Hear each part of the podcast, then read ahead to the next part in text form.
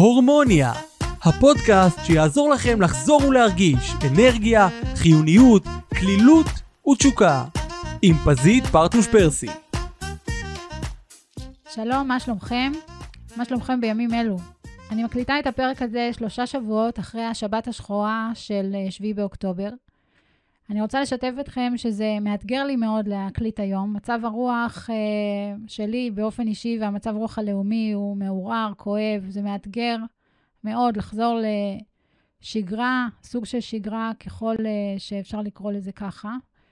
אני מדברת על אנשים שמספרים שגם הם מרגישים דברים דומים, ואני לא מתפלא אם גם אתם מרגישים קושי וחשש ברמה כזו או אחרת. העניין הוא שכל המומחים לפסיכולוגיה והתמודדות עם משברים, טראומות וחרדות מציעים להיות בעשייה.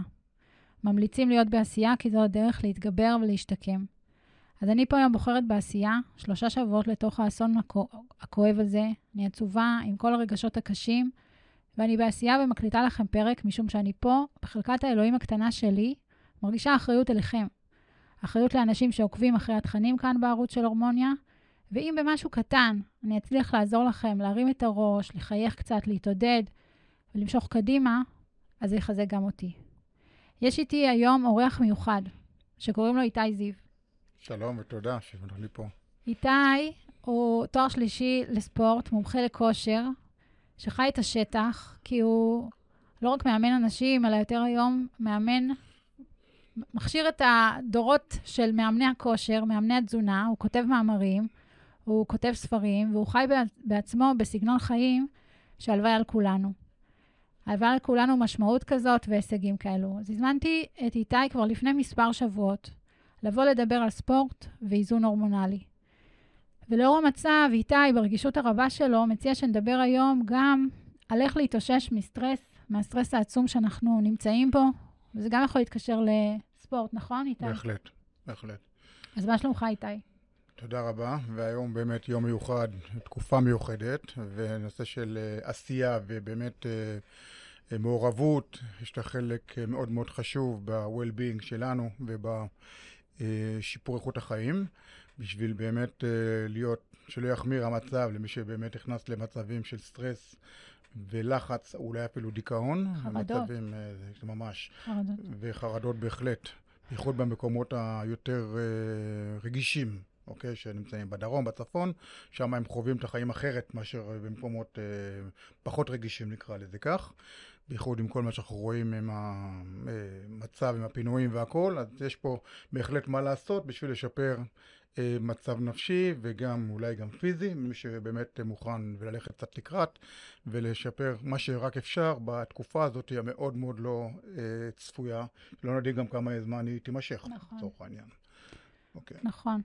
אז באמת כולנו בסטרס אדיר, עצובים, מוטרדים, אה, הלב שלנו עם המשפחות, ואני אשמח לדעת, איתי, שתף אותנו, מה עוזר לך באופן אישי להתמודד עם המצב? כי אתה, יש לך קילומטראז' בבריאות, בספורט, באורח חיים בריא, בתזונה. נכון. אז א', למרות שאחת הבעיות הקשות בכלל במצב פסיכולוגי, זה הקושי לכמת אותו, מבחינת כמות. לחץ דם אפשר לכמת, הורמונים אפשר לכמת עם בדיקות דם, לשון הכמות כמובן, וקושי גדול מאוד גם למי שמתעסק בבריאות הנפש, מה באמת, כמה סטרס, כמה, באיזה מצב דיכאון, באיזה מצב חרדה. יש שאלונים אגב, שהם לא מונגשים, ממש לא נמצאים באתרים בצורה מונגשת, שאפשר לדעת בוודאות אם הוא ממלא את השאלון באיזה מצב הוא נמצא. ו... אה, אבל מכיוון שזה לא קורה, יכול להיות שאדם בסטרס מאוד מאוד גבוה, ואנחנו לא יודעים את זה, אלא אם כן הוא משתף אנשים, הוא בטח כן. איש מקצוע, וההשלכות עם זה הן מהותיות ביותר, מבחינה בריאותית, מבחינה אסתטית, מבחינת ירידה במשקל אפילו, והרבה דברים שאנשים לא במודעות באיזה סטרס הם נמצאים. ולכן הנושא של העשייה, לי באמת מתחבר למה שאמרת קודם, זה באמת לעשות.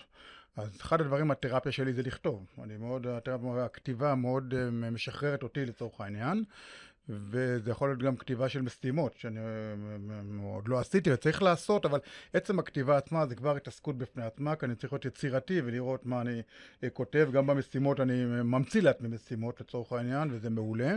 מה זאת אומרת? אתה לוקח דף לוקח דף, יש לי פה אפילו בתיק פה, אני יכול להראות לך פה, כבר שלושה עמודים כבר, של משימות שאני צריך לעשות. אתה ממלא את הדף עם משימות? כן, משימות לעצמי, ואחר כך כמובן, עוד לא עשיתי את זה, אני אעשה את זה השבוע, לתעדף אותם. אבל עצם זה ההתעסקות עם הדבר הזה, חוץ מהדבר המקצועי, אז כבר עושה לי איזשהו חלק כזה שאני צריך uh, לעשות, וזה שם אותי במוד אחר, בראש אחר של עשייה uh, לצורך העניין.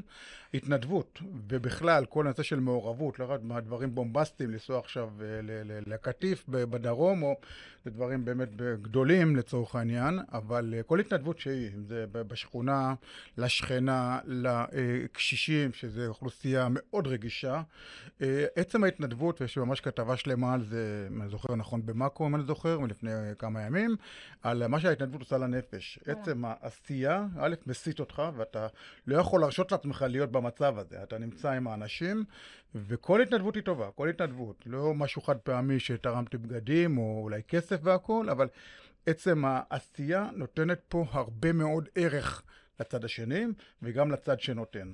בצד שנותן, ואחר כך אנשים לפעמים, במובן הכי חיובי שבעולם, מתמכרים לזה גם. Mm. אני מתמכר לנושא של נתינה, ואני נמצא גם כן באיזו עמותה מאוד גדולה, עמותה של שניר, של המון קבוצות וואטסאפ, כל קבוצת וואטסאפ 700-800 איש, mm. מטורף, שמתנדבים. והרבה שנים הם נמצאים, ואתה רואה שאנשים באופן עקבי מתנדבים, וזה חוזר אליהם מבחינת התחושה וההרגשה שלהם, וזה אה, מדהים ומרגש לראות את זה. ובתקופה הזאת יש הרבה שצריכים את העזרה. Mm-hmm. אנחנו רק בתחילת הדרך, לפי דעתי, עם כל המפונים וכל הזה, יש פה עוד לא נכנסנו לזה. אז אתה בעצם אומר שהעובדה שאנשים מתנדבים לאורך שנים, זה כי זה נותן להם משהו. נותן להם, ובתקופה הזאת עוד יותר. במקום להיות בבית ולהיות נחשף לרשתות ולטלוויזיה והכל, וכמובן, אני באופן קבוע מתאמן גם על בסיס קבוע, ואין ספק, ונדבר על זה כמובן עוד מעט, כן. שזה נותן איזושהי תחושה של רגיעה, ונותן כן. איזושהי כן. תחושה שזה כמובן אה, מוסיף מאוד אה, לנושא של התמודדות, כי כל אחד גם מתמודד אחרת. יש כאלה שבאמת הנושא של המצב, לא רק במצב כזה מלחמה, אלא לוקחים את הדברים אחרת מאשר אנשים אחרים. זה כל כך סובייקטיבי, ממש. ולכן אה, צריך אה, להביא את זה בחשבון, שאנשים שהם יותר רגישים או יותר נכנסים למקום הזה של הסטרס והחרדה, שהוא יכול לשתק בהרבה מקרים, בייחוד כאלה שיש להם ילדים שצריך לטפל בהם, או הורה שצריך לטפל בו, המצב הוא אקוטי. אנשים לא לבד, בהרבה הם קשורים לאנשים, ולכן חשוב מאוד uh, לעשות איזשהו משהו, לעשות משהו ולא להישאר לבד עם עצמי, ואתה כל הזמן רק מתעסק עם הדברים, ופה יש אזעקות, ופה יש דברים שמשפיעים. עוד משפט לגבי זה, אם אתה מתקשה עם זה, תמיד לא, לא לבד, להיות תמיד עם uh, חיבור, להתנדב ביחד, לעזור ביחד, להתאמן לא לבד אפילו, להתאמן לא לבד, הקבוצה זה כוח מדהים, אוקיי? כוח מדהים, אני חושב שהקבוצות לא סתם, יש אלפי קבוצות בכל מיני תחומים, לא סטודים אפילו, בחוץ ובבית ובפארקים אני רואה ובזום. יש לזה כוח לקבוצה שמאוד עוזר להתמיד, אוקיי? ההתמדה פה זה הפואנטה וקשה מאוד לבד. כן? תכף דוגמה, למרות שתכננתי לדבר על זה בהמשך, אבל דוגמה נחמדה. כשאני כן. מתאמן וצריך לעשות אימון שהוא קשה לי, אוקיי? אתה יודע, אימון שלא בטוח בא לי לעשות אותו. כן. אימון מדרגות כזה, או איזה אימון אה, ברמה יחסית גבוהה. פחות בחדר כושר, יותר בתחום האירובי. כמעט תמיד אני מחבר לי איזה חבר. Mm. יוצר לי איזה מחויבות לאימון כזה שנקרא לזה, הייתי מוכן לוותר עליו, אוקיי? אה, או אימון של שעה מאתגרת, של שש בבוקר, ואני לא טיפוס של השל הבוקר, אז אני קובע עם חבר, אי אפשר אה, לא להגיע, זה לא נעים, אוקיי? כן. אז עדיף אפילו מישהו חיצוני ולא מהבית, ששם מישהו מהבית, בן זוג, אה, אח, אה, בן או משהו, לא יודע, ילדים, אתה יותר כנראה תבריז ואתה תמצא סיפור למה לא. אם זה מישהו חיצוני, אה, בקבוצה או לבד, יש איזה כוח מעולה ויוצר מחויבות, ואתה אפילו תלך לישון יותר מוקדם, כי קבעת לך בלוז שאתה כן. הולך להיות. ולכן הקטע של החיבור לא לבד, בייחוד בתקופות האלה, יש איזה משקל מאוד גדול, מאוד מאוד גדול, מאשר להיכנס עם עצמי ולהתכנס ולהיות לבד. אה, זה דבר מאוד חשוב, יש המון מסגרות היום, שאתה יכול mm-hmm. להתחבר אליהן, גם כן. בזום, מי שלא יכול, מפחד לצאת פיזית, או באזור יותר רגיש מהבחינה הזאת לצאת פיזית. אז אה, אתה מדבר פה גם על העניין שלא להתבייש. נכון, לא להתבייש וממש לצאת ולהיות מעורב, ואני חושב שזה יעשה מאוד מאוד טוב בהיבט הנפשי. בטח ו... ובטח אם אנחנו באמת אה, עוסקים בפעילות גופנית, כן. נדבר על זה, אז... ולא להתבייש להגיד, אה, קשה לי, ואולי אני בחרדות, ואולי לגשת לאינטרנט, לראות, לעשות נכון. איזשהו אבחון עצמי, כמה אני עצמי, בחרדה, נכון. להגיד ו- את זה לבני זוג, אה, חד לחברים, וחלק, חד למשפחה. וחלק, אני גם באיזשהו תקופה שעכשיו אני בתהליך של סיום של אה, פלטפורמה, אפליקציה מאוד גדולה שתהיה עם אחת הקופות החולים ועוד כמה מרכזים רפואיים, אז ההיבט הפסיכולוגי יש שם. אוקיי, ההיבט הפסיכולוגי יש שם, לא כן. טיפול, ממש לא, אבל יהיה לפחות הכימות שלו, מי שירצה יענה על השאלון, הוא ידע לבד, שלושה מצבים, דיכאון, סטרס וחרדה, באיזה מצב הוא, אנשים לפעמים לא מודעים כמה המצב שלהם אולי חמור, נכון. כאילו מהבחינה הזאת, וזה עצוב מאוד לראות את זה, שלא מטפלים, וככה החיים ממשיכים, ואותו מצב נפשי נמשך, וזה פוגע כמעט בכל רבדי, רבדי החיים, כן, אוקיי? כן. אה, במשקל, בהורמונים, בזוגיות, במה לא בעצם בדבר הזה. כן, כן, בהחלט. כן, וזה מאוד חשוב. אז איתי, אתה עוסק בתחום האימון ואורח חיים בריא ותזונה וספורט למעלה מ-35 שנה. Mm. עשית המון דברים בתחום הספורט והתזונה והבריאות בישראל ובעולם. אני הכרתי אותך לפני 30 שנה, יואו, מדהים. כשלמדתי הדרכת אירובי וחדר כושר. וואי, אתה זוכר אותה ברור. במדרשה אמריקה תרבות? הגוף, כן, תרבות הגוף. נכון, עם דבי. ו... וזה שאתה פה איתי היום זה לא מובן מאליו. אני יודעת שאתה איש של. נתינה ועזרה והמון ידע, אז תודה שהגעת למרות שהמצב קשה, ואולי דווקא בזכות זה זה עודד אותך לבוא, אז ממש. תודה. אה, מי שמקשיבה לנו עכשיו ומרגישה רע, אין לה כוחות, המצב רוח שלה על הפנים, יש לה חששות, אה, אולי חוויה של אובדן של אדם קרוב, חרדות קיומיות, אז התחלנו לדבר קצת על כלים. דיברת על הכתיבה, על הפעילות, על לדבר על הדברים, אולי לאבחן אותם אפילו. מה עם לגבי טיפים לתזונה, לספורט? איך, איך ניגשים לזה? גם נכון. אנשים שבכלל לא רגילים אולי נכון. לספורט או לאורח חיים בריא. נכון. מי שלא רגיל וצריך להתחיל, תמיד יותר קשה לצורך העניין, ולכן לא הייתי אומר את המילה ספורט, זה כמו אפילו הליכה, שלא הייתי מגדיר אותה כספורט תמיד, כי לפעמים. הליכה היא לא, וכן, כן, תנועה. כלשהי, תנועה כלשהי, וזה יותר קל להתחבר, כי ההליכה היא הכי שכיחה מכל הפעילויות שיש, נכון. וגם אם יוצאים החוצה, אז לא בדיוק אה, צריכים לרוץ או לרכב על האופניים, שזה כבר יותר ספורטיבי נקרא לזה כך, או להתאמן באיזה סטודיו, זה איזשהו מהלך שצריך, להצ... מצריך ממני נכון, משהו. נכון.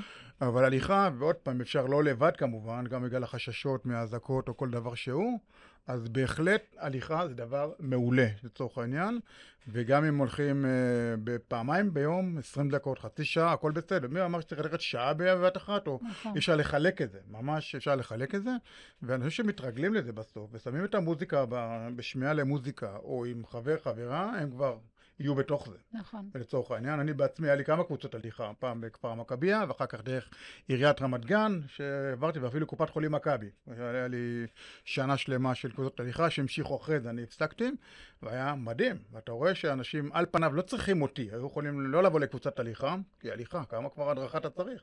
זה לא ריצה שיותר מורכב, כן. ובאו 25-30 איש, לא פספסו כמעט אף פעם. כמעט אף פעם, הגיעו. כי היה משהו בחיבור, וגם אני עשיתי את התרגילים אחרי זה, אבל הקבוצה פה, היה לה משקל חזק מאוד בגיבוש, וגם אה, ירדו במשקל, כי הייתה פה איזו הכוונה ומוטיבציה אה, לעשות את זה, לצורך העניין. ולכן אני חושב שגם לצאת החוצה, ואם אפשר מקומות פסטורליים, לא אזור, אמריק... אה, מה שנקרא, בתים ובניינים ודירות, ואנחנו רואים, אם אפשר לצאת החוצה במצב מאפשר. בפארק, לפארק, לאגם, גם מבחינת. הפרשת אנדרופינים ומבחינת התחושה עצמה, אתה בכלל לא במודעות מה קורה, שאתה נמצא באזור אחר, לצורך העניין, והחוויה היא שונה, לא יעזור כן. כלום. חוף הים, בהחלט. אה, פחות זיהום אוויר בכללי, גם במקומות כאלה רחוקים, אה, או מקומות אחרים, אבל יש לזה יתרון מאוד מאוד אה, גדול, לצורך העניין. כן. גם החשיפה לאור יום. כן. לאו דווקא שמש, נכון, לאור נכון, יום, זה לאור יום, מייצר את להיות, אה, נכון, המלטונין להיות גם. נכון, גם מלטונין וויטמין D שאנחנו כן. כל פעם אה, חסר לנו, לא כולם נמצאים, הרבה פעמים נמצאים במשרדים, בבתים, נכון. לא זזים, לא יוצאים, אז נכון, בהחלט לצאת, לא צריך הרבה, גם 20 דקות לצאת אה, בחוץ ואחר כך להמשיך אולי במקום סגור, גם בסדר, אבל יש לזה יתרון אה, ללא ספק, ולכן המקומות הפתוחים, יש להם את היתרונות שלהם, לא לחשוב שגם מגשם, גם כשיש גשם אגב, יש הרבה הפוגות פה, אנחנו לא מדינה נכון, של נכון. חורף ממש, זה נכון. לא אה, באירופה. אה, בהחלט אה, לצאת, לחפש תירוץ למה לא לצאת, אוקיי, מהבחינה הזאת, זה אה, מאוד מאוד חשוב. כן, וכמובן עם הזמן מוסיפים עוד, עוד חמש דקות, עוד חלק.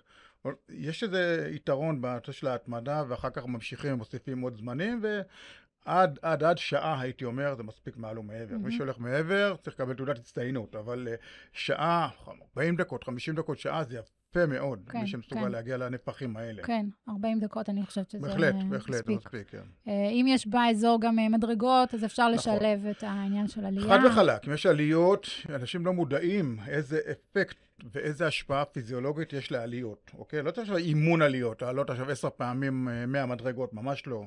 אבל עצם העלייה, גם אגב מי שגר בבתים ויכול לוותר על המעלית, ולעשות חלק, הוא גר בקומה עשירית, אבל הוא עושה שתי, שתי קומות ברגל וגם שמונה במעלית, ולאט לאט אולי הוא משתפר, יש לזה השפעה פיזיולוגית מעולה וגם השפעה אסתטית, אוקיי? שאנשים אה, עושים, מבצעים עליות, אז השרירים בירך עובדים יותר, כי השרירים נמצאים במצב מוארך יותר ועובדים יותר, כל השרירים של הטוסיק, שנשים הרבה מתעסקות עם זה גם והכול, אבל לא רק גם גברים, תמיד טוב לחזק את השרירים, למרות שזה לא אימון כוח, אבל זה עדיין משפיע בצורה מאוד מאוד טובה על השרירים.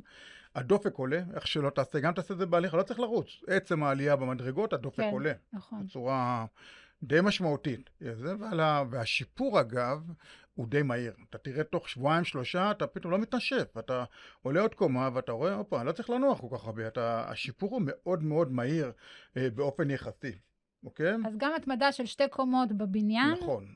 זה נכון. כבר אה, ייצור אה, השפעה וחלק. של כמה עשרות אחוזים. חד וחלק. והיום אה, מקומות עבודה, אתן דוגמה, זו פגישה שהייתה לי באסותא לפני איזה חודש בערך, ויש שם, איך שאתה נכנס באסותא בראשי, ברמת החייל, יש שם כמות מדרגות, אה, לא, נכון. לא מעטה בכלל, כן. כן, ממש לא מעטה. ו- הקומת ביניים שם. כן, קומת ביניים, אבל הרבה מדרגות, זה לא 10-20 כן. מדרגות. זה, גם זה. תמיד אותה. ולמטה כבר יש שלטים, לעודד אותך לעלות במדרגות ולא למעלית. וכשאתה בא למעלית כבר שלטים בסורי מצפון. אולי היום תחליט, תוותר על המעלית. וואלה. משפטים כאלה, כן. ממש משפטים כן. מדהים, כאילו לצורך העניין, של לעשות לאנשים איזשהו אולי שינוי בהחלטה, ושיהיו במדרגות, ואולי זה יהיה עקבי, והשיפור בהחלט יהיה אה, אה, מאוד מאוד משמעותי.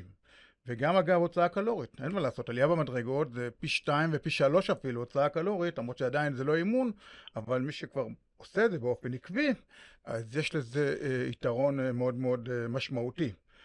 במיוחד אלה שלא עושים אימוני כוח בכלל, לא סטודיו, לא חדר כושר, אז כמובן תעשו את זה משהו עם אה, כן. עצימות יותר גבוהה, חד וחלק, כן. ממש. אני מאוד מתחברת למה שאתה אומר. לפני כמה ימים אה, היה שעה חמש אחרי צהריים, יש לי שלושה ילדים, Mm. ועוד הייתה לי אורחת בכיינית שלי, כולנו שפוכים על הספות.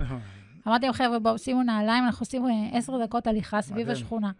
לא, אימא וזה, אמרתי לה, אין, אין, עכשיו כולם, עשר דקות, רק עשר דקות. לא משנה שסיימנו בחצי שעה, מדהים. וחזרנו הביתה עם אה, אנרגיה אחרת, ממש. מדהים. אז רק הלכנו, הכי פשוט. נכון. אגב, לילדים ובני נוער, קורה גם למבוגרים, בואו נדבר על קשב וריכוז. בייחוד בתקופה הזאת שנמצאים, גם אוכלים לא כמו שצריך ברוב המקרים, חשופים במטבח להרבה מאוד דברים שביום יום אנחנו לא נמצאים בבית נכון. בכך הרבה שעות, ופעילות גופנית, בייחוד שהיא אינטנסיבית, מדרגות, מעולה, משפיע מאוד לחיוב על קשב וריכוז. וואלה. אוקיי? אז גם אם ילד יושב במבחן או איזושהי משימה, שיעור במדעים, בזום או בבית ספר, אימון לפני זה, 20 דקות, רבע שעה, 20 דקות, שיעשה איזה משהו עצים עם כדור, בלי כדור, קפיצה בחבל, לא משנה מה, ויבוא אחרי זה לקטע של הלימודי הזה, פלאות. יעשה, ממש יעשה הרבה מאוד דברים טובים, יופי. אוקיי? אז גם חשוב לדעת שזה משפיע מאוד על המפוקסות וההורדה ש, של ההורמונים הרלוונטיים, וזה, וזה לפי דעתי דבר מאוד מאוד חשוב. אוקיי? שאגב, בחו"ל, בארצות הברית, אחד החוקרים המפורסמים בתחום הזה, פרופסור ג'ון רייטי מהרווארד, שהוא פסיכיאטר ורץ מרתון, כאילו שילוב אה, מדהים, אז הוא באמת מצא שעשו לאנשים קשב וריכוז, פעילות אינטנסיבית לפני מבחנים במדעים ושפות, הציונים השתפרו ב-25%. וואו. כן, שיפור דרמטי, אוקיי, ממש. אז הם בנו את כל המערכת בכל המדינות שהוא היה, והמדינות לא המ- המובילות הגדולות, מיסיסיפי, אילינוי, טנסי, כמה מקומות כאלה, זה כן. חמש, חמש מדינות. כל המערכת לימודים שינו בהתאמה. של לעשות את הספורט ברמה גבוהה לפני שיעורי מדעים ומבחנים. Mm, מעניין, אוקיי. ממש, כן. אה, זה מאוד, אה, מאוד מעניין. גם בתקופה הזאת כדאי שהילדים יהיו אה, איזושהי פעילות לעשות איתם. כן. יכול להיות בחדר מדרגות, יכול להיות בבית מסלול מכשולים, משהו, אבל כן, אה, לא להישאר באמת כל היום לרבוץ על הספה, כי אנחנו נראה פה השמנה בממדים שאנחנו לא מכירים, אחרי כן. כמה שבועות כן, כאלה. כן, לגמרי. אז אה, לסטרס הקשה שאנחנו חווים, כמובן שיש השפעה הורמונלית. כשאנחנו בסטרס, זה אומר שבלוטות האדרנל שלנו מייצרות הרבה קורטיזול ואדרנלין, שהם הורמונים שבהתחלה עוזרים להתמודד עם הסטרס. הם עוזרים הרי לריכוז, לקבלת החלטות מהירה, הם מעלים את לחץ הדם ואת הסוכר כדי שתהיה אנרגיה זמינה. אבל אלה ההשפעות הטובות, אבל סטרס ארוך וממושך הרי פוגע בתפקוד של הגוף, ו... והגוף עלול לצאת מאיזון. מה, מה אתה יכול להוסיף בעניין הזה? כן. מה הידע שלך לא- על קורטיזול? א', כן, זה עולם שלם בהחלט הדבר נכון. הזה, וזה יכול להיות גם במצב חיובי אגב, שאנשים מגזימים באימון, עושים דברים נכון. קיצוניים איזה גם כיף כן. שאתה אומר את אה, זה. בהחלט, קיצוניים ממש, ושהגוף יוצא לא באיזון. לא באיזון, הקורטיזול עולה. אמ, צום ממושך לא צפוי, לדוגמה, אפרופו אנשים שנמצאים בצום כפוי או לא כפוי, הקורטיזול עולה ברמה מאוד מאוד נכון. גבוהה. שלא ישנים בלילה, אה, כמובן. מחלות, בהחלט כן, השינה בלילה לא טובה, לא מספקת וכולי, בהחלט שכן, כאלה שסובלים מדום נשימה וכל הזמן מתעוררים, בהחלט הקורטיזול עולה. וסטרס, סטרס תמידי, סטרס תמידי, יכול להיות שאנשים חיים בתוך סטרס. אלימות אנחנו במשפחה. בישראל כולנו... כל הזמן, כל הזמן, אבל שם זה, אבל יכול להיות במשפחה, כן, יכול להיות בזוגיות, יכול להיות בחברים, יכול להיות ממצב של עבודה, של קריירה, ש... של תובענית. מחיר מאוד כן. כבד ב... במקום עבודה שהם נמצאים, נכון. ושמעלה להם את הסטרס. עוד פעם, בגלל שזה לא, אי אפשר לכמת את זה, אוקיי? ואנשים נמצאים אה, באמת בבעיה, כי אני לא יודע באיזה מצב סטרס, מתי זה קורה הרבה פעמים, שיוצאים החוצה לטיפול, או כזה או אחר, רפואי או פסיכולוגי, או שאלון שממלאים, ואז הוא מבין איפה הוא היה. לפעמים איפה הוא היה, זה הרבה מאוד זמן שהוא היה במצב האקוטי הזה לצורך העניין, ותזונה, חד וחלק. תת תזונה, שאנשים אה, נמצאים בתת תזונה, ופה אני רוצה לחדד משהו, שאתה יכול לאכול בריא ולהיות בתת תזונה. מה זאת אומרת? שאתה אוכל אה, בריא לכאורה, אוקיי, אתה אוכל נניח קטניות, ואתה מקפיד על אה, אולי איזה משהו מסוים, חלבון וכולי, אבל יש מרכיב אחד או שניים, אוקיי, Mm. שחסרים בתפריט קבוע. ואתה לא, עושה- לא, הם לא שם בתפריט. לא בתפריט, לא בתפריט, מכל מיני סיבות לצורך העניין. אז ברגע שנמצא עם כמה רכיבי תזונה שלא בתפריט, או שאתה אמור לאכול, סתם דוגמה, גרם חלבון למשקל גוף, ואתה מגיע לחצי מזה, חלק מהאנשים באמת אה, כן. קורה לא מעט. נכון, נכון, אוכלוסיית נכון. נשים שאני הייתי איתם, כמות המיתוסים. בהחלט לא כן. מעט, אז אתה בתת תזונה, אבל תת תזונה יכול להשפיע גם על הורמוני סטרס, ותוסיף לזה שינה שלא מספקת וכולי, ויש לך פה באמת חגיגה מהבחינה ההורמונלית לצורך כן, העניין. כן, כן. וגם פה הקושי לכמת, שאנשים באמת לא יודעים אם הם באמת אוכלים בסדר או לא. צריך כלומר, כמה שאפשר, דיאטנית, אם מגיעים, או איש מקצוע בתחום של התזונה או בכלל. נטורופטית.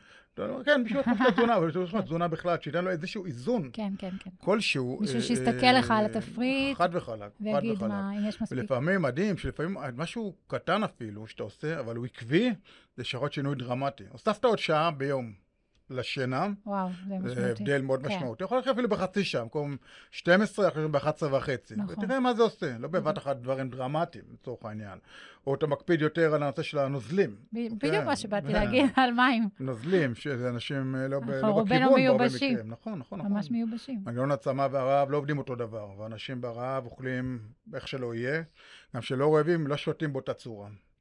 אם הוא קצת רווי טיפה, הוא לא ישתה עוד פעם, אוקיי, לצורך העניין. הרטיב את הפה, הוא לא ישתה, אוקיי, לצורך העניין, ולכן הנושא הזה של בקבוק כן. בעיניים, או לראות בעיניים דברים, מאוד חשוב, לראות כן. את המקור מים הזה, לראות. כן, הנה, כן. כמו שאני פה, כן, כן, בדיוק, עם זה... בקבוק מים גדול גם. זה ליטר נכון. וחצי. מה מדהים. כן, אני מדהים. דואגת למלא אותו פעמיים, אה, וואלה, אני מדהים. שותה שלוש איזה ליטר. יופי. אבל זה. גם כתוצאה ממודעות. נכון, אבל לא יוצאת מהבית כבר בלעדיו, זה כאילו אם לא לקח, אבל זה עניין של מודעות. נכון. וזה, חד וחלק. וזה עושה הבדל משמעותי ברעב, נכון. במלא נכון. דברים, באנרגיה. נכון, כי לפעמים זה רעב מדומה. רעב מדומה, כן. אנשים אה, זה, רעב מדומה, ושאוכלים, גם שהם לא...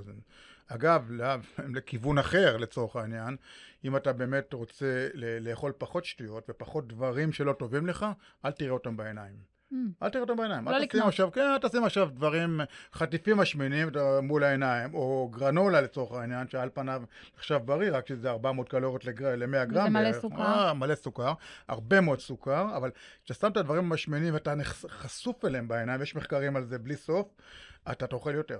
אז וחלק. אה, איתי, מה עם כל הפרסומות? אני לא ראיתי אף פרסומת ל... עגבניות וחסות. לגמרי, נכון. אנחנו יושבים בטלוויזיה, ואנחנו רואים גלידות, ואנחנו מאוד, רואים נכון, חטיפים נכון, נכון. וקולה. וכל הרבה מאוד מוצרים, נקרא לזה במחאות בריאותיים, זה ממתקים בתחפושת. נכון. כמו גרנולה, כמו אה, קורנפלקס לילדים, שזה אסון כאילו בזה, וצריך למצוא מרים אותה. בעיניי. אנחנו- כל מיני, כל מיני דברים כאלה. חטיפי גרנולה, חטיפי... וקל אה, מאוד להגיע ל... למה זה השמנה מאוד... קל מאוד להשמין, לצערי הרב. כי מספיק שאתה אוכל אפילו כמות קטנה, ואתה כבר נמצא בערך קלורי מאוד גבוה לצורך העניין, ואתה נמצא מפה כבר להגיע לעודף קלורי יומי, זה השמנה בוודאות. אני. לוקחת את זה לכיוון של, לדוגמה, אנחנו אוכלים תמרים. זה מעלה את רמות הסוכר, את רמות האינסולין. באופן יומיומי שזה קורה, זה גורם לתנגולת לאינסולין. אני רואה את זה במקום ההורמונלי. גם, כן, גם. לא, גם בדברים בריאים זה יכול להיות, בדיוק. אוכלים מגזימים בפירות היבשים, אוכלים אה, חטיפים, הכל נשאר תחת, מה זה, תחת אה, אה, איזשהו תחפושת, אוקיי? גם חטיפים, סוג של תחפושת ממש מצוינת, כאילו, מהבחינה הזאת. מה? דוגמה שיש לי בבית, דוגמה מהבית טובה דווקא.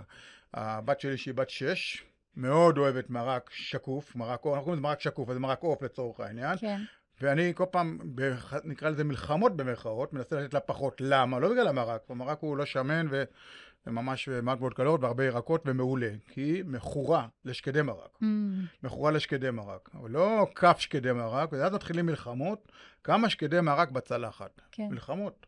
והמלחמות האלה לא סתם, כי שקדי מרק או שוקולד אותו דבר. בעלות הקלורית, לצורך העניין. לא שקדי מרק דבר בריא, גם ככה זה לא בריא, נכון. אבל הערך הקלורי 540 או 550, שוקולד זה קצת פחות אפילו, 530, רק תבין את הפרופורציות, אוקיי? לצורך העניין. אז 100 גרם שקדי מרק היא כבר חצי מה, מהקלוריות היומי מבחינה כן. הזאת, אוקיי? אז מיותר. מיותר לגמרי, אבל זה קורה לא מעט בדברים האלה של ילדים, שאוכלים אה, נכון. באמת אה, אה, נכון. דברים עתירי קלוריות. אז ככה בנושא של סיכום כמה טיפ קטן, שניים למי ששומע, זה א', לא להיחשף או, או להחביא מה שנקרא, לא מהילדים, אבל לשים לנו גם בארון, במקרר, בצד, שלא נראה איזה מול, יקפוץ לנו מול העיניים, אותו שוקולד למריחה, או אולי דברים שאנחנו, עדיף שאנחנו לא נאכל באופן קבוע אה, לצורך העניין. כן. זה מאוד חשוב, פירות ירקות לשים בחוץ או להיחשף אליהם מעולה, פירות וירקות מדהים, שזה יהיה כמה שיותר פתוח, אגב ההמלצה היא לפחות שבע יחידות ביום, רוב האנשים לא מגיעים לזה, נכון. לצורך העניין, לא מגיעים, אה, לא נגיש מספיק ולא מודעות מס- מספיק גבוהה לצורך העניין, ומים, מה שדיברנו קודם, כן. נוזלים, ומי מים. שאין לו ברירה עם התה אולי נוסף, או בקפה, נכון. במינון קטן, אבל עוד, עוד נוזלים. עוד נוזלים, ולא להיות אה, מה שנקרא במחסור, שזה שזה השפעות גם על הדברים האחרים, לא רק הורמונלית, עצירות שיכולה להיות, נכון, בטח. אה, אה, קשיי ריכוז, המון, אגב, גם מי שמתאמן, מסת שריר אה, לא תעלה כמו שצריך. 70% מתא השריר זה נוזלים, ולא שותים, אז זה משפיע גם על התוצאות, לצורך בטח. העניין. אם נראה מפתחי גוף בחדר כושר, אגב, מפתחי גוף, אתם יודעים, שמתאמנים למסת שריר, היפרטרופיה נקרא לזה, הולכים עם ג'ריקן ממש, לא בקבוק, אתה רואה אותם כל הזמן במודעות, עד שהוא לא מסיים את השני ליטר האלה, לא יוצא מהחדר כושר. גם. לנטרל חומצת חלב. כן, המון דברים עושה, המון דברים חיוביים. אז כן, המודעות, מי שכבר מתאמן, גם בהחלט הנוזלים פה הם חלק אה, מאוד משמעותי, ואולי גם למתן גם תחושת אה, רעב או תשוקה לדברים אחרים, שאנחנו, אנשים אוכלים משעמום לפעמים גם. כן, כן. אוכלים הרבה ולא... ברור, מעצבים, אכילה רגשית. לגמרי, מאוד, כן. מאוד, מאוד. אחד הדברים שדיברת עכשיו, וגרם לי, הקפיץ לי טיפ שאני תמיד נותנת, זה מה שיש במקרר, אם הוא לא זמין ונגיש, הוא בסוף לא אוכלים אותו. אבל אם נשים על השולחן, אה, ולי יש קבוע בבית, אה, צלחת כזאת מחולקת של אגוזים ושקדים, ואני חותכת להם ירקות ופירות ושמה על השולחן, אני לא אומרת להם אפילו תאכלו. נכון, נכון. ואז הם רואים ואוכלים. נכון, נכון. גם אם הוא אומר שהוא לא אוכל, הילדים או כן. המבוגרים גם, את זה שזה מול העיניים, וזה נראה, אה, אגב, זו גם כן נקודה חשובה, איך זה מוגש. אם זה מוגש בצורה אסתטית, יפה, לא עכשיו זורקים לפה את הדברים, יש לזה השפעה על הזמינות ועל הרצון שלי גם כן. לקחת. נכון. זה מאוד מאוד אה, חשוב. וגם כן, מי שכבר שומע ויש לו, רוצה באמת לצמצם את הכמות הקלוריות, צלחות לא גדולות. לא להעמיס פה צלחות אה, באמת עמוסות מכל טוב, אוקיי? כן. שזה נקודה גם כן אה, מאוד מאוד חשובה, אוקיי? בארץ ועוד דבר, אוכלים הרבה. אפרופו גם בתקופה הזאת שיש סטרס ואוכלים הרבה פחמימות ושומנים, אחד הדברים, אנחנו בבית אצלי מאוד אה, מקפידים על זה לצורך העניין, מה שגורם, מביא את הערך הקלורי המשמעותי זה שומן. גרם שומן תשע קלוריות, גרם חלבון ופחמימות זה כארבע קלוריות, ולכן צריך לעשות ממש מלחמה במרכאות, לצמצם את כמות השומן בכללי בתפריט. בלי קשר לתפריט היומי, כל אחד אוכל מה שהוא אוכל, אבל יש לזה משמעות מאוד גדולה בטיבול של סלט, כף או כפית שמן, לדוגמה שמן זית או אחר, זה הבדל של 50 קלוריות לפה ולפה, אבל זה עקבי. ואחר כך אתה הולך לעשות אפילו חלקים של בשר, האם זה פרגית או סינטה או אנטריקוט, הבדלים שמיים וארץ בכמות השומן, שלא נדבר על הכמות של הבשר, אלא כמות השומן מהמם. באוכל עצמו. וברגע שיותר מודעים לזה, שלא אוכלים גבינות מעל חמישה אחוז, הבשר אוכלים חלקים דווקא רזים, חזה, עוף, עוף, מעולה. ושמן, בקטנה ממש שעושים בטיבול, אתה רואה לאט, לבד לבד אתה רואה את זה שהקלוריות מצטמצמות ולא פגעת בכמות של האוכל. וזה דבר מאוד מאוד חשוב, פחות, פחות uh, שימוש בשמן באפייה וכל הדברים האלה, כי יש איזה uh, uh, ערך קלורי מאוד מאוד משמעותי לצורך העניין, כן? זו נקודה מאוד חשובה. אני דווקא מעודדת אנשים לאכול אה, אבוקדו ושמן כן, זה זית, אה, זה. ואגוזים כן, וזה ושקדים, טעים גם וזה כי במינון. זה משביע גם, לסבוע, כן. לעומת פחמימות שגם נכון, רק גורמות חד לעוד וחלק, ועוד רעב. חד וחלק. ויש לה ירקות עם הנפח של האוכל, נפח, אחד הדברים ב... שהעיניים כן. צריכות לראות, דבר מאוד חשוב. ועם הנפח גדול, סלט ירקות גדול, כן. עשיתם משהו שנראה גם גדול, ואפשר אפילו לנפח אותו, נקרא לזה, במרכאות, שהעיניים יראו נפח, יש איזו השפעה מאוד מאוד גדולה. אתן לך מה, אנקדוטה קטנה. היה לי לפני איזה חודשיים פגישה עם דיאטנית של אסותא, דיאטנית שמתמחה בניתוחים הבריאטריים באסותא, כן, ניתוח של קיצור קיבה. ובשיחה שלנו המקצועית דיברנו, הייתה גם מעורבת בספר האחרון שהוצאתי, ספר מתכונים, ואמרה שאחד הדברים, זה עלה בשיחה, שאחד הדברים שעברו ניתוח בריאטרי, מעבר לזה שהם עולים במשקל, זה הדיכאון שיש להם בעקבות הכמויות אוכל הקטנות של זה. הם היו רגילים לכמויות אוכל עצומות, לאכול בלי הכרה, לא סתם הם הגיעו למשקלים עצומים. חלק מהגברים גם 170-180 קילו אה. ויותר, נשים 130, 140, עדיין זה משקלים עצומים, אבל אתה פתאום לאט לאט אתה מוריד להם, והאוכל היה מרכז החיים וחוויה והכול, והכמות מצטמצמת, אתה אומר, זה עושה להם פשוט טראומה.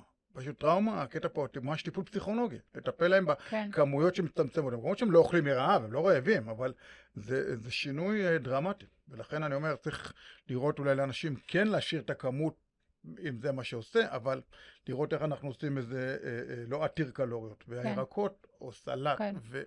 ודברים, מה שנקרא, שיש להם גם נפח, אני חושב שזה, מרק גדול, נכון. מעולה. אני חושב שזה אה, מאוד עוזר, מאוד כן, עוזר לאנשים להתמודד עם זה. אנחנו אוכלים בעיניים. אוכלים בעיניים, ובמנה קטנה אתה מתחיל כבר, מתחיל כבר ברגל שמאל. מנה קטנה. כבר עם העצבות, כבר לא מתאים לי, כבר עם ה... אה, וזה מאוד מאוד אה, משפיע.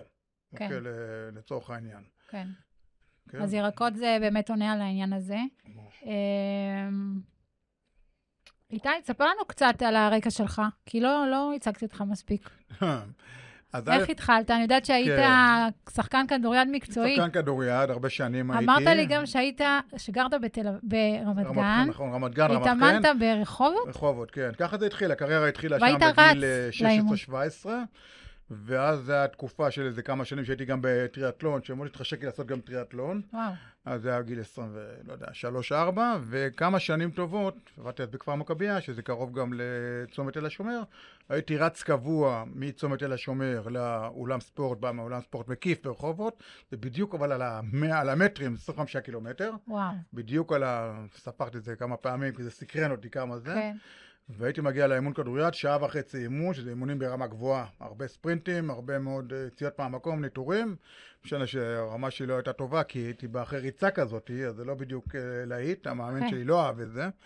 אבל אה, זה הקטע, לעשות משהו שאף אחד לא עושה, ולהיות, זה היה פשוט היה חזק אקסטרים. ממני. והאופניים תמיד היו באיזשהו מקום. אז אם הייתי בא בריצה ועושה אימון, הייתי חוזר באופניים. עם האופניים בבית, הייתי בא עם האופניים וחוזר בריצה. בקיצור, יש פה איזה אוקיי. כמה שעות של לעשות את זה, אבל מבחינה פסיכולוגית, ומה שעשה לי מבחינת המסוגלות, לא יכול להשוות את זה לאף תקופה. תקופה מדהימה, למרות שמבחינת הכדוריד לא להיט, כי באתי תמיד בעייפות לכדוריד עצמו, ששם המאמץ הוא אחר, הרבה סיבים אנאירובים, הרבה כן, אה, ספרינטים, קפיצה מהמקום, ופחות החלק האירובים. ואז מצאתי את עצמי במהלך השנים, גם אחרי שפרשתי מהכדוריד, גיל 36 בערך, 7, משהו אה. כזה, וכל פעם, כל שלוש שנים בערך בממוצע, לא קבוע, אבל מוצא טרנד אחר שבא לי לעשות אותו, ואיתו עד הסוף אבל. עד הסוף, אז פיתוח גוף, עד הסוף. מה, הופעות אה, וכאלה? עוד לא הגעתי להופעות כי קראתי אז שריר- שרירי הבטן באחת הפעמים, כי Mm. era ניתוח, ממש ניתוח שעשיתי, וזה השבית אותי לתקופה של איזה שנה לפחות. מלהרים משקולות כמו שצריך, אבל הייתי קרוב מאוד להגיע להופעות.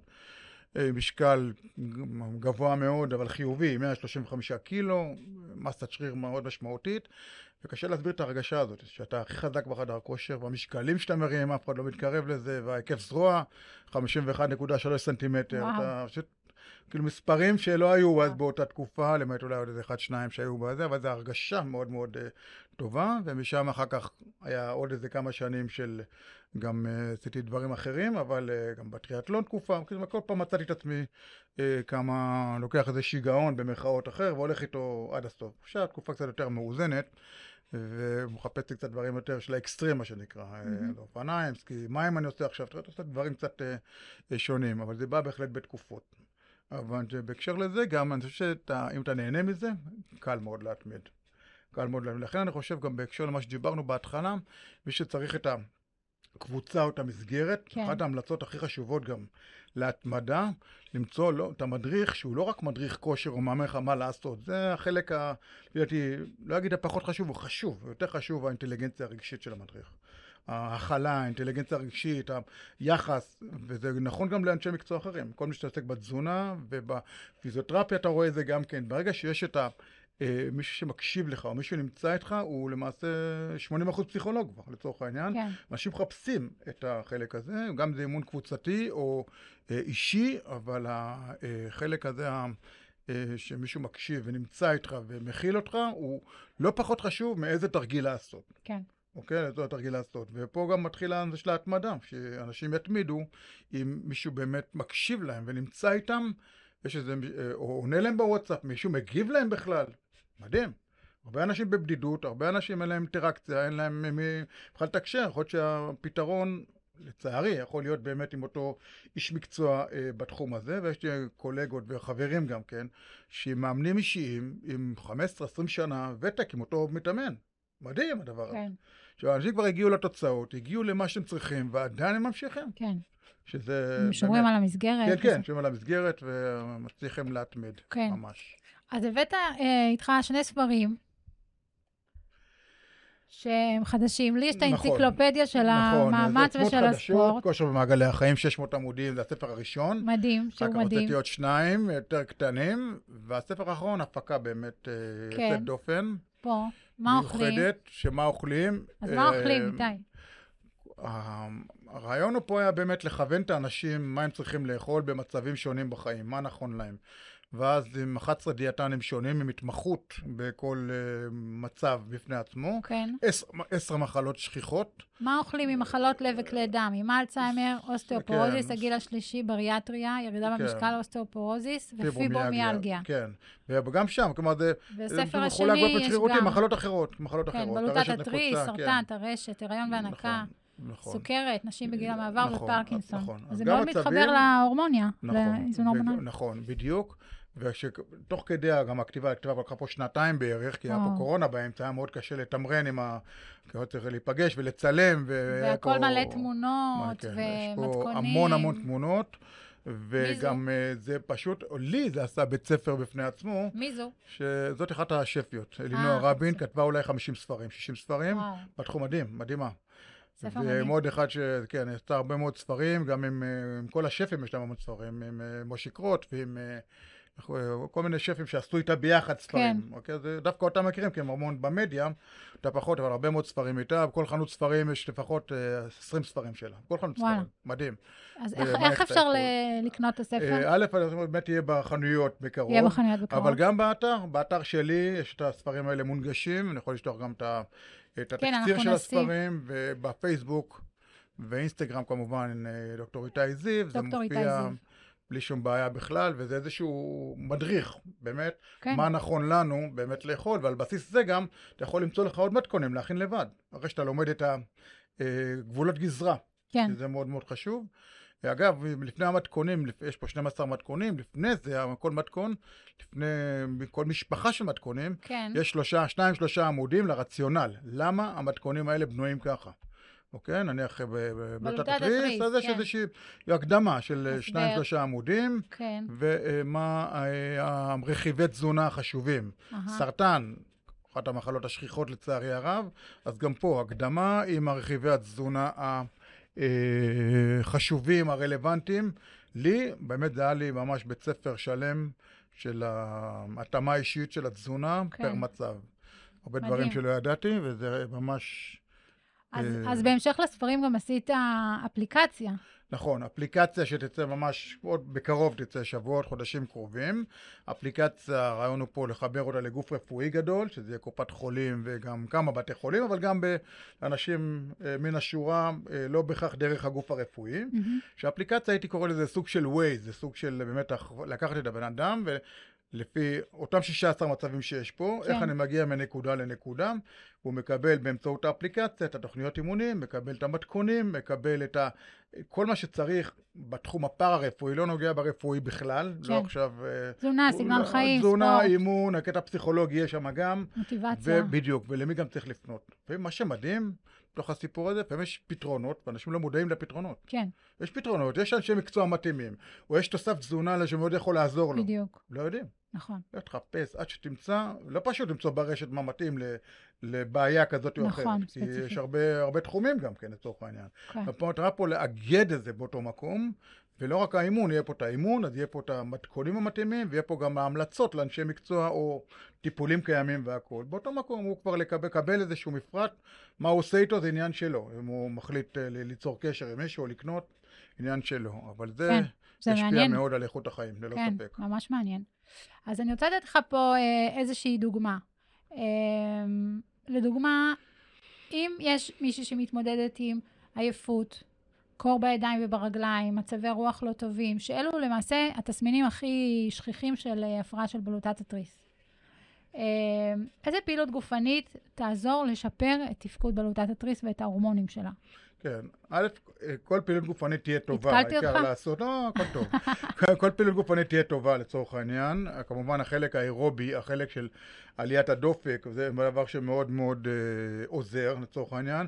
לא לשכוח, לא את התריס, אבל גם הרבה דברים פיזיולוגיים אחרים קשורים גם למצב הנפשי. כשהמצב הנפשי הוא לא טוב, הרבה דברים פיזיולוגיים מתנהלים לא בצורה... טובה, ממש, לצורך העניין. לא כולם גם עושים את מה שצריך לעשות מבחינת הייעוצים, טיפולים. צריך מוטיבציה לזה, ללכת לאיש מקצוע, אולי צריך לשלם, זה לא כזה קל אה, לצורך העניין, לצאת מהבית כנראה, לנסוע עם האוטו, יש פה איזה תהליך, אוקיי? אוקיי. אה, אבל אה, דבר ראשון, החלק האירובי הוא חלק מאוד מאוד חשוב, כלומר הליכה או שחייה או פעילות אירובית שתגרום לאיזשהו איזון מבחינה הורמונלית. גם אנחנו לא, נראה לנו ששום דבר לא קורה, קורה, וקורה לא מעט לצורך העניין. ולפני שמתחילים עם משהו דרמטי בטיפולים, עניינים, בואו ננסה לעשות איזשהו צעד אחד קדימה, לעשות דברים בקטנה, מה שנקרא, עם האימון והתזונה, ותמיד אני אומר לאנשים, שאני כבר עובד איתם, או בייעוץ שהייתי עושה בעבר, לעשות הכל, כל יום אפילו, אבל מנות הכי קטנות שאתה יכול. כן. לא להתחיל בדברים בומבסטיים. אני ממש לא אוהב את האלה שמתאמנים כל יום, ומתחילים ברוח סערה עם האימונים, ועם הדיאטה הבומבסטית והכל. במרבית לא, זה- המקרים לא מחזיק מעמד. אז בהקשר לזה, באותות התריס, כמובן אם זה משהו אקוטי, או מדדים אקוטיים, נקרא לזה כך, בהחלט ללכת לייעוץ, גם תזונתי וגם ייתכן גם אה, רפואי לצורך העניין. כן, בהחלט. ולא מעט מקרים זה גם מחסור בפעילות גופנית, כלומר, יש חוסר איזון, ולכן גם רמת הכושר היא מאוד מאוד אה, נמוכה, כאילו, כן. מהבחינה הזאת. אה, כן. כן, זה מאוד מאוד חשוב. האם אתה רואה אנשים, לדוגמה, הבדל בין אנשים שמשתמשים לדוגמה רק בתרופות, אם זה לגיל מעבר, אם זה בלוטת התריס, רק בתרופות, לעומת אנשים שמשתמשים בתרופות וגם עושים פעילות גופנית. כן, כשעושים פעילות גופנית, כמעט בוודאות וכמעט תמיד מינון התרופות יורד. אם ניקח סוכרתיים או ניקח אנשים אחרים, מינון כן. התרופות יורד. בהנחה, עוד פעם, שהאימון הוא באמת אימון, כי אם הפעילות היא מאוד מאוד קלה, ההשפעה יותר קטנה לצורך העניין. אבל לאט לאט המינון יורד, ולפעמים גם עד כדי כך שבלי תרופות. לצורך העניין, ולכן הנושא הזה מאוד מאוד חשוב. לא סתם בש... בשנים האחרונות, בייחוד עכשיו בשנה האחרונה, קופות החולים נכנסו לזה מאוד חזק ברפואה המונעת. מכבי מסבסדים עכשיו אה, באפליקציה החדשה אפ פעילות נכון. אה, כללית עם המעודדים לפעילות עם מתנות כאלה ואחרות. מאוחדת נכנסו לזה גם, גם לאומית, כולם באפליקציות של כושר ורוצים לעודד את הנושא הזה כי זה חוסך גם כסף, נתחיל מזה כך, אבל אנשים יהיו אה, בריאים יותר. כן. אוקיי? זה מאוד חשוב. לכן כשלוקחים תרופות, כמובן צריך לראות שלא... שזה נכון גם להתאמן, כי תרופות לסרטן למשל, שזה מאוד משמעותי, שגם בסדר להתאמן, גם באותו, באותו, באותה צורה, באותו אופן, ו, אבל בהחלט זה עושה דברים מאוד מאוד טובים. נדירים המקרים שאומרים לך לא להתאמן. נדירים, גם של תרופות, נדירים המקרים, אבל בהחלט זה יכול לאזן ולהוריד את uh, כמות התרופות בצורה מאוד משמעותית. כן. אגב, משהו מתסכל, אפרופו באימונים, כן. וזה מאוד חשוב, לצערי, זה המצב מבחינה פיזיולוגית, הם לא מתאמנים. לא מתאמנים, כלומר, אתה מתאמן ואתה מפסיק. ותוך ארבעה-חמישה ימים כבר מתחילה ירידה ביכולת. כלומר, זה לא נשמר לך, זה לא עכשיו, אתה שם איזשהו משהו, אתה אומר כסף בבנק, למרות שגם הוא לא נשמר, אם אתה זה, אבל, אבל אתה שם משהו ואולי יישאר לך. כן. אוקיי? ולכן זה צריך איזשהו להיות עקבי, גם אם זה במנות מאוד קטנות. כן להקפיד לעשות אה, אה, אה, משהו. עשר דקות הליכה זה גם משהו מאשר אה, באמת לא לעשות כלום. אוקיי? זה מאוד מאוד אה, אה, חשוב. כן. מהבחינה הזאת. אוקיי? אז כן אה, עשייה, כן, אה, לא הייתי קורא לזה אימון, אבל כן אפילו לצאת החוצה, להתאוורר, אה, ללכת. להתאמן במסגרת כזאת או אחרת שאתה נהנה בה, ריקודים. נשים מאוד אוהבות הריקודים, גם גברים. את המוזיקה. עוד, מוזיקה. כן. מוזיקה מאוד נורא, כן, כן, כן. אמ, בסדר, אני אוהבת את ההורמון הטסטוסטרון. נכון. גם לגברים וגם לנשים. חד וחלק, נכון. כי זה הורמון אה, מאוד מיוחד. למעשה, כל הורמוני המין של האישה קודם מתמיינים מהטסטוסטרון. חד וחלק. ו... ואין הרבה מודעות אליו. הורמון שעוזר ל... לחשק מיני, לעונג מיני, גם נכון. אצל אישה, גם אצל גבר, נכון. מסת שריר, גם אצל אישה, גם אצל גבר, מצב רוח. ריכוז, חשיבה, נכון. אסרטיביות. ויטליות, אנרגיות. ויטליות. ויטליות. אז אה, איך, אני יודעת שבפעילות גופנית אפשר לגרום לגוף לייצר את ההורמון הזה, את, ה- את הטסטוסטרון. נכון, טסטוסטרון. בוא נדבר עליו אה, משהו אחד. א', אה, מבחינת כימות, מבחינת כמות, לא יודעים כמה טסטוסטרון יש, כי הבדיקות כימיה בדם שעושים לא כוללות כן. הורמונים כמעט אף פעם. אלא אם כן יש סיבה ספציפית. אני אז- מבקשת מהאנשים שלי. יפה, אבל רוב האנשים, בוא כן. נגיד, ב- ניקח את האוכלוסייה הרחבה שהולכים, בדרך כלל כן. זה לא- זה לא בשגרה, נכון, לצורך העניין. נכון. ומאוד יכול להיות שיש באמת חוסר בטסטוסטרון, ואז צריך כן בחוץ להוסיף כן. אותו בצורת אה, תרופה, אה, טסטוסטרון דיפו, דקנורלון, לא משנה. ימצאו כבר איזושהי תרופה שמעלה את רמת הטסטוסטרון לצורך העניין, השינויים הם דרמטיים. ברגע נכון. שמאזנים, השינויים הם נכון. דרמטיים. אני ראיתי אה, את זה. גברים עוד יותר מנשים, אבל גם נשים אה, בהחלט אה, צריכים בזה שהוא גם, ב- גם נושא חשוב. אני ראיתי, סליחה, מישהו עם אוסטאופורוזיס, גבר, בשנות ה-50 שלו, שהתחיל טיפול בהורמון זהה ביולוגית של טסטוסטרון, מה? והצפיפות עצב שלו עברה מאדום לירוק. מה את אומרת? וואו. בלי לקחת בלי אה, לגעת זה, גם זה, אה, כתוצאה מזה. סידן וזה. מדהים. רק מהטסטוסטרון ומצב רוח, יש אה, דיכאון, הוא היה בדיכאון, שזה וואו, השתפר זה משפיע מאוד, נכון. דרמטית.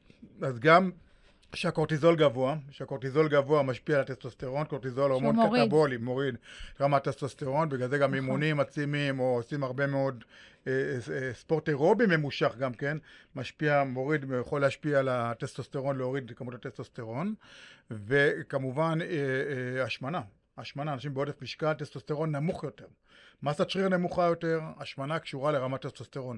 לכן מנותחים בריאטריים, אפרופו שעברו פתאום שינוי דרמטי, טסטוסטרון עולה באופן אוטומטי. עצם זה שהם ירדו במשקל כל כך הרבה, עוד בלי האימונים, כבר הטסטוסטרון עולה, חיי המין שלהם השתנו מקצה לקצה, גם גברים וגם נשים, כתוצאה מזה משפיע על איכות החיים.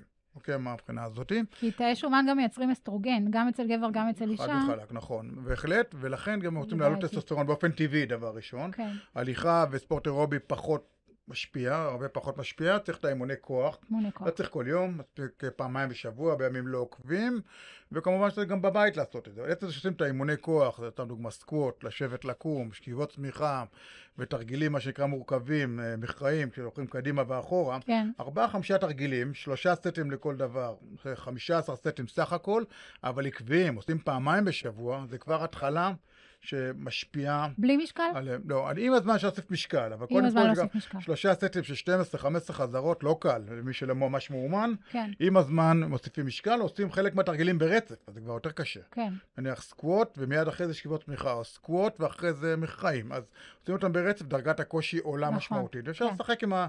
אה, אה, אה, לעשות כל מיני וריאציות שמקשות את הפעילות, וזה גם מעלה את הדופק, אתה גם נהנה מהעלייה של הדופק, אבל גם טסטוסטרון מופרש שם באופן משמעותי. גם אצל גברים וגם אצל גם נשים? הגברים, גם אצל נשים. כמובן שככל שהסגנון אימונים הוא עצים, קרוספיט, פיתוח גוף, דברים כאלה, או אימון שמי שעושה אינטרוולים, או דברים כאלה, כל מיני סוגי ספורט כאלה ואחרים, הטסטוסטרון מלכתחילה גבוה אצלם משמעותית, אין בכלל ספק, אוקיי? אה, אגב, בארץ זה לא נפוץ, אבל במקומות בחו"ל פופולריים, לונדון, לס וגאס, לוס אנג'לס, אה, הייתי שם בכמה פעמים, כמה פעמים, כן. לא הרבה פעמים, יש ממש קליניקות הורמונליות. כן, תעשה, תעשה אפילו בהם, בגוגל תעשה hormone clinic, אתה תראה שמה כן, עשרות אם לא מאות בכל עיר כזאת, יש שמה שזה מה שהם עושים. טיפול וייעוץ הורמונלי ובמידת, עם רופאים, הכל שם כן. אנשי מקצוע בתחום הפארה-רפואי ומתייחסים לזה בצורה מאוד רצינית. אני בארץ לא מכיר אפילו קליניקה אחת, שבאמת נותנת מענה הוליסטי בתחום הזה, לצורך העניין. ואתה לא מדבר על אה, הורמונים של אה, פיתוח גוף, אתה מדבר הורמונים אה, כן, להגיע לרמה הטבעית, כן, בדיוק, גם- לעשות ישור קו, אוקיי? גם אם נעשה, נראית בגרפים שיש ירידה בהורמונים האנבוליים בגלל עם העלייה גיל, בגיל, כן, גם גיל וגם מצבים אחרים, או באמת סטרס וכל מיני מצבים שאנשים לא מודעים לצורך העניין, אז בהחלט אימון יכול לעזור, ואם אנחנו רואים שזה פוגע גם באיכות החיים, חד וחלק רופא משפחה שיפנה אותנו לאורולוג או אנדוקרינולוג, תלוי מאוד בסוג הבעיה, לרופא, ואם צריך אז לוקחים אה, באמת אה, תרופה כזאת כן. או אחרת. יש לזה השפעה מאוד משמעותית על איכות החיים, כי זה הורמון מאוד מרכזי אה, לצורך העניין, ממש. כן, אגב, זה משהו, אנקדוטה קטנה, אם יש, אם שואלים אותי לגיל השלישי, שאני מתעסק איתו הרבה, כן. והיה לי, קורס בפברואר שאני נוסע לגיל השלישי מהמרכז האקדמי לוינסקי וינגייט, אחד הדברים שלי קשה לי לראות בגיל השלישי, זה לא עכשיו המחלות או בעיות, זה, זה לא מטריד אותי. מטריד אותי, מה מטריד אותי מאוד? האיטיות. הויטליות? הויטליות והאיטיות, וזה מה שמלחיץ אותי, זה זה. לראות את הקצב האיטי הזה, הדיבור האיטי הזה, ועד שהם זזים, זה יותר מטריד אותי, אם אני עכשיו מסתכל קדימה, יותר מכל הדברים האחרים. אז לא, זה שילוב באמת, של אה, ממש. בלוטת התריס, כן, כן, זה המון דברים וגם יחד, אבל זה מאוד כן. מטריד שאתה רואה פתאום הקצב, כאילו, כאילו מישהו תפס אותך בחולצה, ואתה זז בקצב איטי, ואתה לא, באמת, אתה רואה את זה גם בכביש, אתה רואה... באמת שזה תגובה- נכון, תגובתיות נכון, יורדת, חד כן. וחלק. עם התנהלות נכונה ובאמת אה, אה, הכוונה יותר מדויקת של האימון, של התזונה, זה לא רק לעשות, אלא יותר לכוון, יותר לדייק, אתה יכול לעשות שינויים, אה, לפי דעתי, מאוד משמעותיים. כן, כן. מאוד משמעותיים, אה, לא רק טסטוסטרון, אלא בכלל לשפר את האיכות חיים של האנשים, אוקיי? וזה לא דברים דרמטיים, זה לא דברים עכשיו, את יודעת, להפוך באמת אה, עולמות, או דברים קטנים, מה שהזכרנו קודם. כן, עוד קצת שינה, עוד להקפיד על המים, עוד זה, והכל צריך להיות מאוד מאוד בקטנה. ויטמינים, אבל, מינרלים, אבל תוספי מזון, זה צריך להיות באמת, אולי יש מקצוע שיכול להסתכל בראייה הוליסטית, אבל כן, כל פעם להוסיף אפילו קצת. חצי שעה שינה, בוא נהיה עם זה עכשיו שבועיים, שלושה. בוא נראה איך זה הולך. נכון, הוספת עוד שתי כוסות מים או כוס מים, בוא נראה, תן לזה הסתגלות, אוקיי? כן. הדברים הדרמטיים האלה לא מחזיקים. כן, לא מחזיקים בהחלט, אנשים מתקשים עם זה מאוד להחזיק אה, לאורך זמן. לכן אני אומר, להתאמן אפילו פחות ולא הרבה, כי אתה יודע שלא תצליח להתמיד בזה, בסדר, אוקיי, מה אני? אני מאוד מתחברת למה שאתה אומר על ההתמדה, ולכן יצרתי גם סוג של אפליקציה, אפליקציה. שלי, של תוכנית של עשרה שבועות, אה. שכל יום עולה להם סרטון אה. של שתיים, שלוש דקות. שבוע אחד מדברים על שינה, ושבוע אחד על פעילות, ושבוע אחד על מודעות ועל כתיבה אינטואיטיבית, וואי. וכל פעם על משהו. אז עשרה. שבועות מתחיל להתניע איזשהו תהליך. יאללה, אתה מבין? מדהים, וזה מעולה. בדיוק על הצורך הזה. ממש, מעולה, כי בדיוק. לקבל ייעוץ חד פעמי, נכון, זה טוב, אבל זה עוד לא לוקח אותך את היד ליווי, ביד ליווי, הזה. נכון, יד כן, ביד, כן. ליווי, ותתן טיפים אם כן, צריך או משהו כזה. כן, כי הנושא של ההתמדה ולא לא לשחרר, כאילו, זה פה הקושי המרכזי. כן. יכול להיות שעושים שינוי דרמטיים גדולים מדי, זה בעיה, וגם שינויים באוכל, אנשים לא אוהבים שנוגעים להם באוכל. נכון. לא אוהבים. זה קשה, מה? זה קשה, קשה לכולנו. נכון, אנחנו נכון. יודעים את זה, אנחנו חיים את זה, חד וזה לא וחלק. קל לנו, פתאום נכון? אה, הרגל מסוים ואתה צריך לשנות אותו, נכון. ממש. אז זה נקודה למחשבה. שינויים קטנים יביאו לתוצאות מעולות. אמ, אז מה, בוא תסתכל לנו מה אני מאמין שלך בספורט. אוקיי. א', אני חושב שבאמת נתחיל מזה שאנשים צריכים למצוא לעצמם בשביל איכות חיים גם להמשך, החיים קצרים, בשורה התחתונה, יחסית קצרים, ובאמת להגיע למצב שאנחנו מסתכלים גם קדימה, בייחוד אחרי גיל 30-40, מה הולך להיות איתנו קדימה, ולכן הנושא של האימונים זה לא בשביל להיות עכשיו גם בכושר או להיות במצב אולי אסתטי טוב וכולי, גם שאני אתפקד גם בגיל טוב יותר, בגיל כן. 50-60 וצפונה, אבל אם זה לא יקרה עכשיו, אז אנחנו נתקשה גם בגילאים המבוגרים לצורך העניין, והעצוב בתוך הסיפור הזה, והיום גם כן בעולם מאוד מאוד מסתכלים על זה, זה נושא של שתוחלת הבריאות תהיה טובה, כלומר שכל השנים האחרונות, 7, 8, 10 שנים האחרונות תהיינה, תהיינה בבריאות טובה, וזה מתחיל הרבה שנים אחורה. אוקיי, לצורך העניין, אוקיי? שלהגיע לגיל אולי 80-90 ותוחלת החיים עולה באופן עקבי, אבל זה לא הסיפור פה. הסיפור הוא האיך. ואם האיך לא ניתן לזה את הדגש עכשיו, ונדייק יותר ונתחיל להתאמן, עוד לא צריך הרבה, אפשר גם באמת את זה, אנחנו נגיע לגילאים המבוגרים עם איכות חיים מאוד ירודה. וזה מאוד מאוד עצוב. וישראל במצב לא טוב יחסית להרבה מדינות בעולם, כן. מבחינת איכות החיים בשנים האחרונות, וזה תוחלת הבריאות. לכן, שאני גם היום עושה פעמיים בשבוע, לפחות פעמיים בשבוע, אימון אינטנסיבי, שלא תמיד אני מתחשק לי לעשות אותו, אימון מדרגות או אימון עליות, שלא מדרגות, רק עולים ברמפה כזאת עליות, הרצליה, מקום מעולה שם בחוף בהרצליה, אז לא תמיד זה יושב לי, אבל פתאום אני מסתכל על זה קדימה ואני מבין כמה חשובה הבנייה הזאת בשביל לראות את זה גם הלאה. זה אימונים לא קלים והדופק עולה, אחרי זה תחושה מדהימה, אבל האימון עצמו, להביא את עצמך לעשות את זה, אני חושב שזה תהליך, לא צריך גם אימונים ארוכים, יכול להיות עשר דקות, רבע שעה, כן. ואחרי זה גם להמשיך לעשות הליכה או ריצה קלה, הכל בסדר. אבל כן בשביל להסתכל גם קדימה, שאיכות החיים באמת תישמר. כי היא לא נשמרת, אם היא לא באמת אה, אה, איכשהו נותנים לגוף את מה שהוא צריך מהבחינה כן. הזאת, ומתחיל את ניוון, שהגוף מתנוון אה, לאט לאט, הרבה יותר מהר בגילאים המתקדמים. כל שעשור מתקדם יותר, הניוון השרירי, הפיזיולוגי בכלל, הרבה יותר מהר.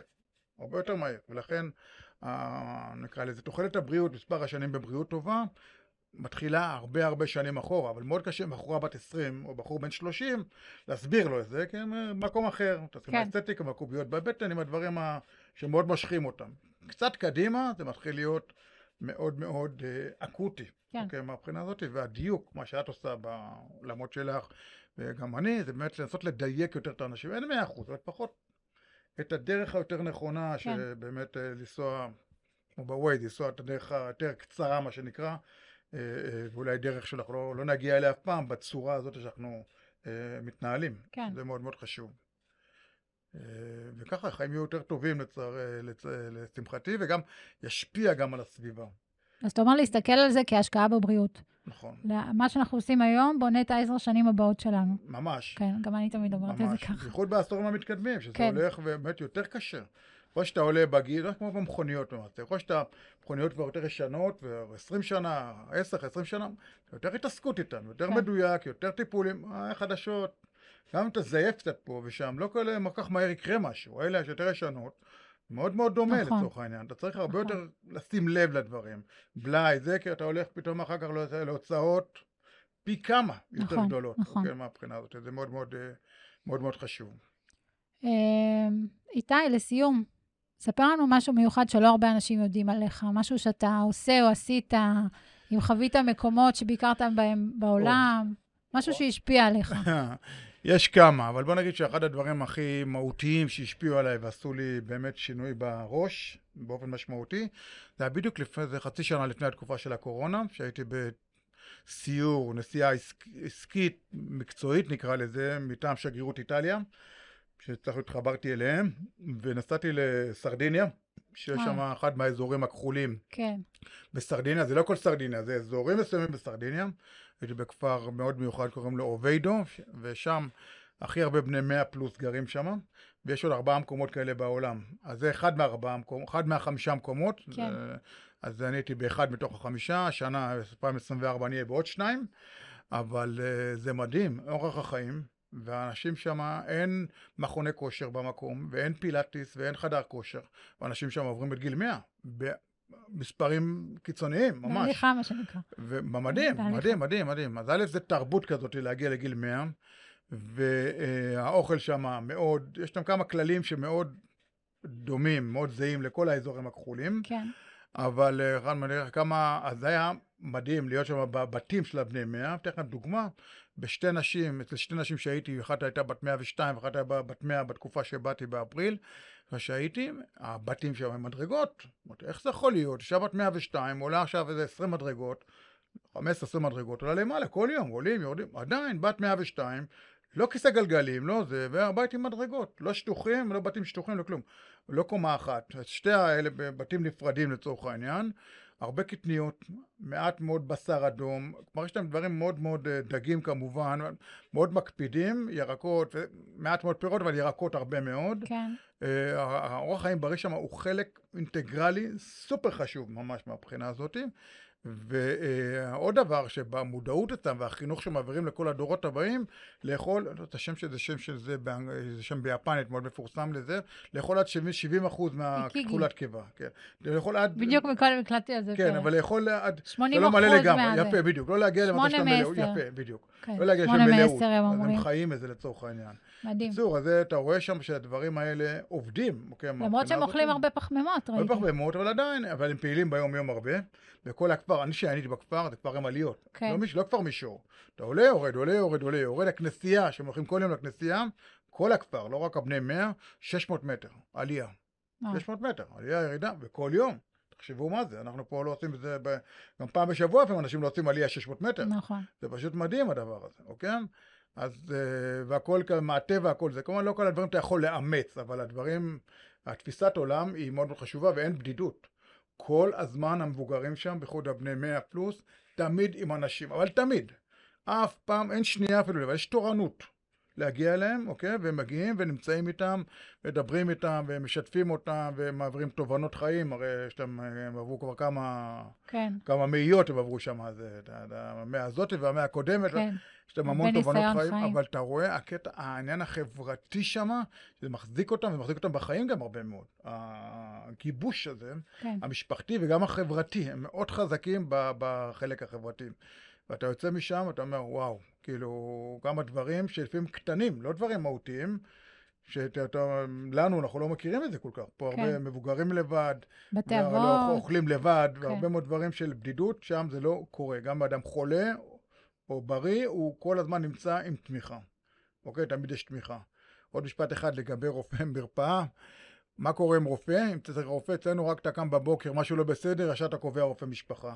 כן. רופא, אם אתה צריך, נמצא רק בעיר הראשית, שעתיים וחצי נסיעה משם. אוקיי. מה קורה? אנשים לא חולים. לא יכולים. הוא יודע רק שעתיים וחצי נסיעה, הוא כבר... הוא כבר נהיה בריא. רק יפה, הוא כבר רק חושב על הנסיעה הזאת, נסיעה סיבובים, שלא נדע. זה לא נסיעה באוטוסטרדה, ממש לא, זה נסיעה נסיעה. ושעתיים וחצי בערים שם. יש אה, דברים קטנים, מרפאה, כמו החיות אצלנו, דברים שאתה צריך. אז אם יש דברים אקוטיים, כמעט ולא קורה, אז הרופא, אה, נוסעים לרופא. כן. פשוט מדהים, מה זה עושה בפסיכולוגיה, שזה לא נגיש כל כך, וכמה אנשים פתאום כנראה לא, פחות משתמשים בשירותי רפואה. וגם אין להם שם סוכרת, ואין לא, להם לא, מחלות לב. כן, אפרופו, דיברנו על תוחלת הבריאות, מספר השנים בבריאות טובה, באזורים הכחולים, כל החמשת האזורים הכחולים, זה בין שנה לשנה וחצי בבריאות לא טובה. Mm. בישראל אגב, זה דעתי אם אני זוכר נכון, 6-7 שנים. Mm. ויש מדינות, זה 8-9 שנים, שבריאות לא טובה, בעיות אורתופדיות וכאבים ומחלות והכול, וככה גוררים את השנים האחרונות. אצלם זה מדהים, זה שנה, שנה וחצי, תוחלת הבריאות. כלומר, רק אם יש כבר סבל או לא מיטת נשיקה, שזה אידיאלי לא לסבול, כן. רק שנה, שנה וחצי של אה, מחלות, אם בכלל יש. אוקיי? שזה כן. נקודה, אנחנו מכירים את זה מאנשים מבוגרים. וסבל שהם עוברים, ואשפוזים, ומה לא, אוקיי? של שנים. ומחקרים גם מראים שכשיש אמ, בדידות, זה מקצר את החיים ב-15 שנה. וחלק, נכון, מקצר את החיים בצורה מאוד משמעותית. אפרופו הורמונים, גם אנשים בדידות, ובקורונה ראינו את זה לצערי הרבה, שלבד, ואי אפשר היה להגיע אליהם, וסגרו אותם וזה. אנשים לבד, באמת משפיע מאוד מבחינת הורמוני סטרס. הורמוני סטרס עולים בצורה משמעותית. נכון. אוקיי? ואגב, גם כשאני עובד, הדרכתי בקורסי כושר ובכלל, אחד הדברים שהם יכולים להוריד סטרס ויכולים לכם לעזור זה מגע. נכון. מגע, אפילו מגע, לא, לא מגע אה, ממש של מגע, אפילו נגיעה, כן. איזשהו, אה, מאוד עוזר להוריד את הנושא של הסטרס, כן. מאוד חשוב מגע. גם באימונים אישיים, יופי, טוב, מעבר לפידבקים, על איזשהו מגע כלשהו, אוקיי? זה מאוד חשוב. כן. ילדים, מתבגרים, בכלל, אוקיי? ואיפה ראיתי את זה הרבה? עם אנשים בעודף משקל. מצוקה של מגע יש להם. שלא אה. תמיד בזוגיות, לא תמיד זה, ואז הצורך במגע, באינטימיות, הוא מאוד מאוד גדול. וגם אם זה אצל איש הכושר, או במקום אבל יש איזשהו מגע, דבר שמאוד מאוד יכול להוסיף, אוקיי, לצורך העניין. אז זה כן. גם משהו שמחבר מחבר אותנו להתחלה ולמציאות אה, שאנחנו נמצאים בה, המציאות העצובה שאנחנו נמצאים בה עכשיו בישראל. לחבק אנשים, לגעת אחד נכון, בשני. לחבק את הנשים, אולי אפילו ללכת. לטיפולים דרך הקופה, יש שם טיפולים כן. מסובסדים, לרפלקסולוגיה, מגע אחר, זה יכול לעשות מאוד טוב. יש כן. טיפולים שנותנים היום או בחינם, או בסכום סמלי של עשרות שקלים דרך הקופה, וטיפולים כאלה ואחרים, לעשות מאוד טוב. אני אוהבת אה, ש- שמן לבנדר לשים על הידיים, מעולה, כן. או על הרגליים, כפות רגליים, עם מעולה. ילדים זה מדהים, עם מבוגרים נכון, זה מדהים. נכון. ומגע כן. בכלל, גם ילדים חייבים מגע. כן, הרבה כן. מגע, עם ילדים מאוד חשוב מגע, מאוד. חיבוקים, להחזיק להם את היד. אפילו מגע כדרך אגב כזה, מגע כן. שלא ממש מגע, גם זה, אבל זה סוג של קשר. נכון, נכון, העניין. נכון. זה מאוד מאוד חשוב, עניין של מגע. נכון. וככה, לאט לאט אנחנו מוצאים בכל הדברים הרבים. שדיברנו היום. טיפה ועוד טיפה והדלי מתמלא. מגיעים בסוף, לגמרי. כן.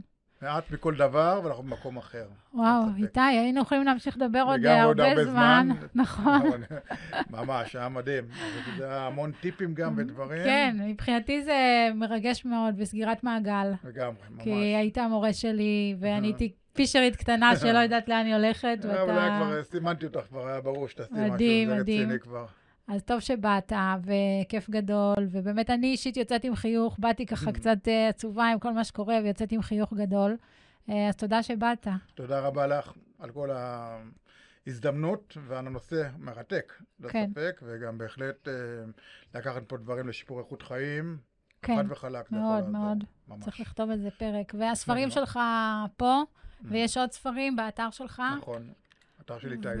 ואתר של איתי זיו, דוקטור איתי זיו. אה, תודה שהקשבתם לפודקאסט של הורמוניה. אנחנו גדלים כאן בקהילה של הורמוניה, ואתם מוזמנים להיות חלק, לדרג את הערוץ ולשתף. אני פזית, ונשתמע בפרק הבא.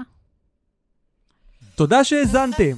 מוזמנים לעקוב אחרי פזית בפייסבוק, אינסטגרם, טיק טוק ובאתר הורמוניה.לייף.